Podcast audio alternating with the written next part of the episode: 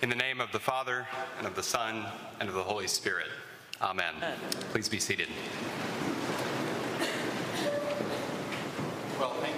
For the wonderfully warm welcome. This is actually my second visit to the Advent. I came for the first time for the Lenten preaching series, the wonderful series that you all have uh, this year.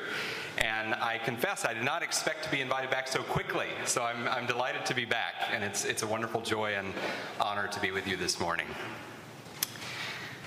One of my favorite parts of action adventure movies or superhero movies is that moment in the arc of the story when things look more dire and hopeless than you ever thought possible.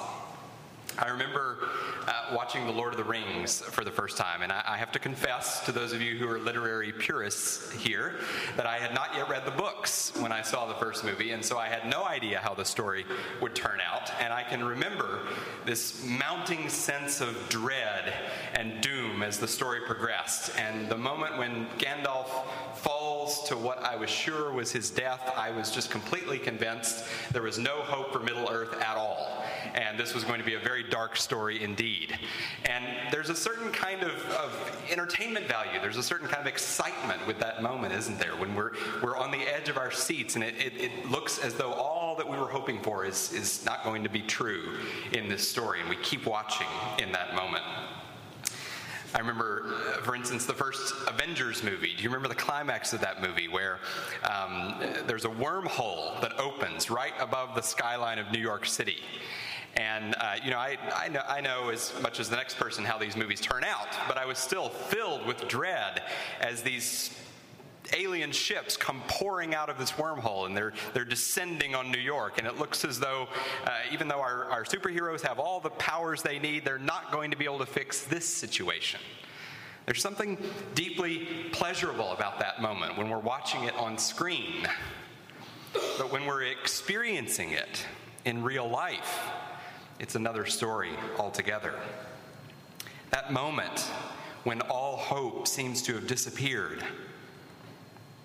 That moment when we thought we were doing a decent job of managing our finances and paying off debts. And then suddenly, out of nowhere, comes a wave of unexpected expenses, and you're, you're looking at your budget and you're saying, There's no way this is going to be balanced. Hope flees in that moment. Not a pleasant moment. Or that moment when your professor calls you into her office and says, firmly but compassionately, I'm sorry, there's absolutely no way you're going to pass this class. Or that moment when a child, an adult child, for instance, calls after years of conflict and says the words we least want to hear I, I won't be coming home for Christmas this year. All hope is drained out of the situation. You find yourself staring at a gulf, an abyss of hopelessness. Well, that moment, that moment of utter, dire hopelessness, is, I think, where Jesus wants to push the Pharisees in our gospel for this morning. Remember the story. The Pharisees are observing Jesus' disciples eating loaves of bread with hands that are ritually impure, hands that are unwashed. Now, in the Old Testament, only the priests were required to wash their hands before offering a sacrifice. But the Pharisees, remember, they were the people of Jesus' day who went above and beyond the letter of the law. They went above and beyond the requirements of the Old Testament. They were those who wanted to put a fence around the law in order to be sure that they avoided even the slightest infraction. And so it wasn't enough to simply observe the command as it's written. You have to go a bit beyond the command in order to make sure you don't even approach transgressing the command. And so when they see Jesus' disciples ignoring this, flouting this extension, they're upset. And they confront Jesus about it. Here's what they say Why do your disciples not live according to the tradition of the elders, but eat with defiled hands? The Pharisees are angry that Jesus' disciples are not observing the tradition. And Jesus, never one to mince words, fires back.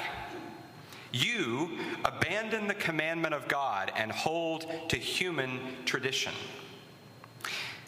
At one level, it seems that Jesus is simply exasperated by how narrow minded the Pharisees are. Why are you people, he says, in effect, so hyper aware of the smallest infraction of your extra biblical tradition, but you neglect to care for and attend to the very clear commands of God, such as caring for your aging relatives?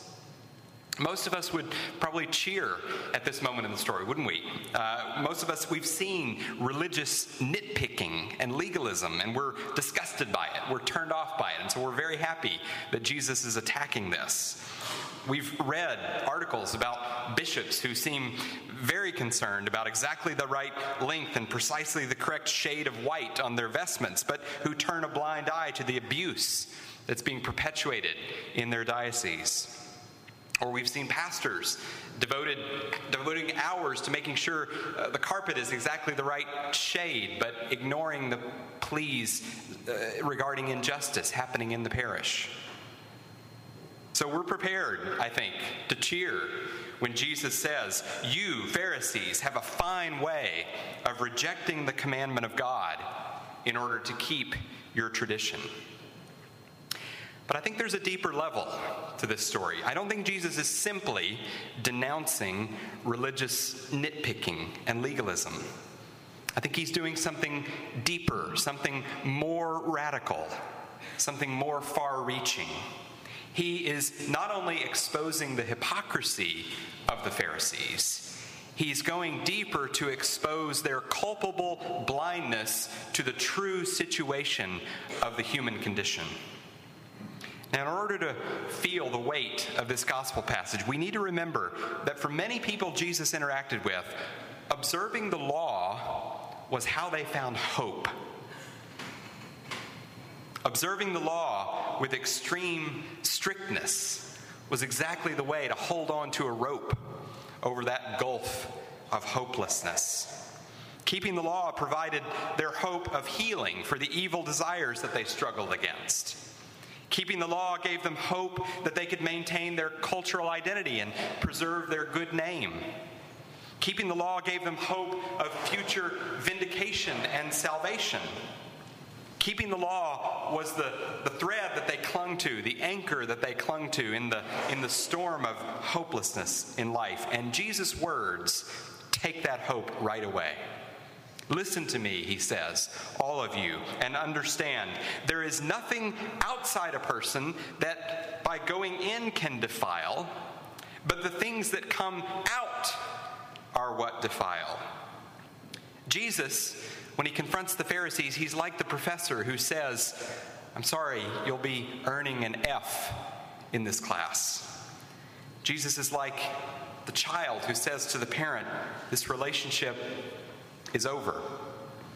Jesus is like the giant red letters on your screen when you log into your bank account to see how much is left. Jesus' words to the Pharisees are like that moment in The Lord of the Rings when Gandalf plunges to his death. There is no hope in the hope you've been clinging to. Jesus says that their one hope is, in fact, no hope. The law that they're adhering to can't fix the problem of defilement. It can't take away the abyss of impurity. It can't save. It can't repair. It can't redeem. It's as though Jesus is a doctor who says to a patient, things are far worse than you ever imagined. Listen to how he goes on. He says, It is what comes out of a person that defiles. For it is from within, from the human heart, that evil intentions come fornication, theft, murder, adultery, avarice, wickedness, deceit, licentiousness, envy, slander, pride, folly. All these evil things come from within, and they defile a person. Jesus, I think, he isn't simply bothered by the fact that the Pharisees aren't humane and compassionate enough. He's angry because the Pharisees are blinding people to the true depths of the human problem. By focusing on their traditions. The Pharisees are like a doctor who tells a cancer patient that the top priority must be treating a mosquito bite. The Pharisees, according to Jesus, are like a rescue volunteer who plunges into a burning house and tells the person in the house that the top priority is rearranging the dishes in the cabinets. The Pharisees' advice is completely and utterly and wildly out of step with the true reality of the situation. And Jesus says, Wake up. Don't you see how dire things are? Jesus is, as it were, cutting the rope that the Pharisees are clinging to. He says, Your true situation is far worse than you ever dreamed. The evil inclinations of the heart can't be fixed with food customs. The condition you're in can't be escaped. Jesus is turning the screws. He's nailing the coffin. He's sealing off the exits. He is forcing the Pharisees to come face to face with the doom of sin. And he's leaving them with the question, and he's leaving us with the question this morning where then can we find hope? If things are this bad, where can we find hope? Well, I think the answer is buried in the middle of our gospel passage, and the lectionary omits this, annoyingly, uh, so I'm going to read it now. Uh, Jesus, right in the middle of this passage, says, the, sorry, the narrator, Mark, the author of the gospel, writes in the middle of our text this morning Jesus declared all foods clean. According to this statement, Jesus is in the ultimate position of authority. He is able to definitively interpret the very law of God. He is in person the presence of the God of Israel. And it is time, Jesus says, for Israel to awaken to her true situation, not only to face her sin, but to recognize who is in her midst. It is time for Israel to realize that there is one, and there is only one, who can make Israel's hearts clean.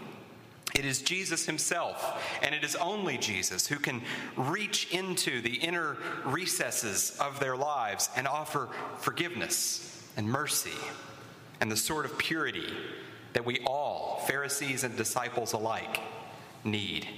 It is time to turn to Him, Jesus, the Lord of the law and find redemption in no other way. Well, as the Gospel of Mark spirals its way to its conclusion, the Jesus who puts the final nail in the coffin of the Pharisees' hopes will go into his own coffin. He will take on the full corruption and defilement of his disciples' hearts. He will take on as well the arrogance and the judgmentalism of the Pharisees' hearts. He will heap all of this up on himself like a great weight or burden of iniquity, and he will be crushed under its weight. And later in this gospel, he will say, For the Son of Man came not to be served, but to serve, and to give his life a ransom for many. Jesus will go to the uttermost place of total hopelessness, all the way to that final haunting cry from the cross My God, my God, why have you forsaken me? in order to show Israel and to show us the true hope that the Pharisees cannot offer and do not know.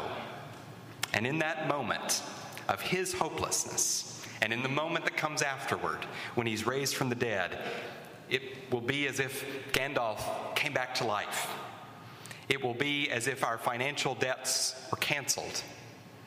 It will be as if that F on our transcript were turned into an A.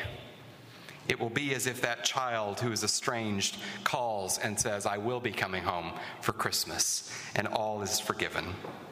In Jesus' hopelessness, in his death, we will find new life. And in his rising from the dead, we will find true, solid lasting hope. In the name of the Father, and of the Son, and of the Holy Spirit. Amen.